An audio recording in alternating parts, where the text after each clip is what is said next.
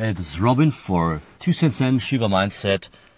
And today I want to talk to you about information. So, do you have access to quality sources of information?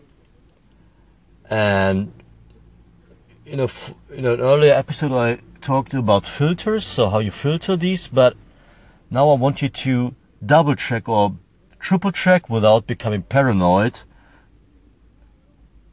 where do you gather information and what do you allow consciously to form your character and to inform your knowledge. So,